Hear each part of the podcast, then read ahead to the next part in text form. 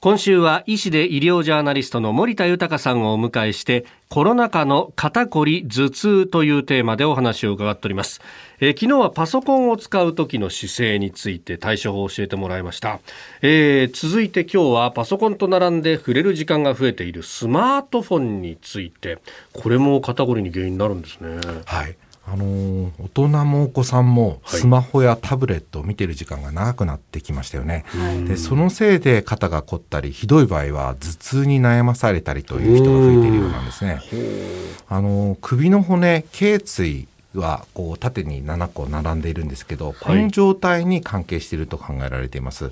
首の骨、えー、頸椎がこう視線がまっすぐに前を向いている場合にはですね、はい、あの緩やかなカーブを描いているんですけれど視線がこう下に向いてしまったりとかあるいは首を下に向ける姿勢が続きますと本来のこの緩やかなカーブが失われてしまうんですよね。でこの頸椎の並び方にカーブがなくなってしまってまっすぐになるとこれストレートネックという状態になるんです。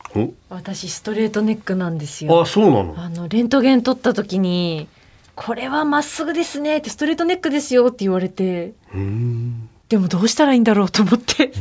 あのストレートネック自体は直せないですよね。あ、そうなんですね。ただなんかそれに対して肩こりとか起きた場合は、はい、これを改善する方法はできますね。そうなんですね、ええ、筋力をつけたりすることですよね。私もストレートネックなんですけど、そうなんですか。時々首が痛くなったりしましたけど、でもちゃんと筋力を鍛えて筋力を鍛えたらあの全然問題なくなりました。今なんか症状あります？えー今はまあでもやっぱり肩こりあるかなっていう感じですかね。筋肉ってどこを鍛えたらいいですか？いやあの首周りとかですよね。背骨周りですよね。あはいはい、あとの肩甲骨とかをよく回したりとかっていうことなんですけど、どこのまあ前傾の姿勢っていうのは。はい肩甲骨にとってあまり良くないんですよね。で、あの背骨と肩甲骨の位置によって、はい、あの肩こりが生じると言われていて例えば手に持ったスマホとかタブレットを見ようと首を前に曲げて視線を下にしてしまいますと、はい、肩甲骨の周囲の筋肉が動きづらくなりまして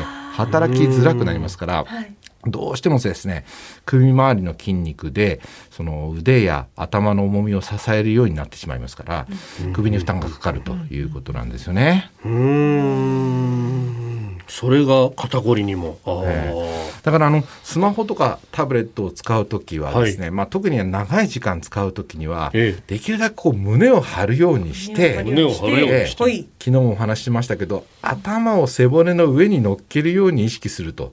いうことが大切ですよね。うん。上から引っ張られているイメージ。そうですね。で時々ですね、はい、あのまあ休めて、はい、こんなことやってもらいたいんですけれど、はい、左右の肩甲骨を後ろでですね寄せるようにする。後ろで寄せるように胸をそうです。胸を思いっきり胸を張る、ええ、で伸びをする感じですね、えするとか。あとはですね肩甲骨がなかなか寄せられない場合は肩をぐーっと上に上げて肩甲骨を上に上げる。そして上げたまま後ろにぐるっと回して肩甲骨と肩甲骨をくっつける。うん伸びてますね。かあれですね、こうやってこう肩甲骨を寄せようとする動きをすると。春日さんみたいですね。確かにね。オードリーの。の春日さんみたいですね。トゥース、ええ。で、胸がこうすごく張っているような状態で、肩甲骨と肩をストンと下に落とすんですよ。ストン。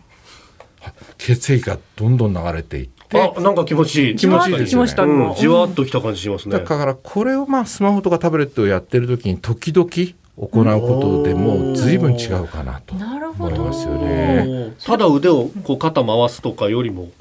こっちだとより効果的そうですね。メリハリよくその筋肉を動かしてで血流を良くするということなんですよね。コロナ禍の肩こり頭痛医師で医療ジャーナリスト森田豊さんでした。先生明日もよろしくお願いします。よろしくお願いいたします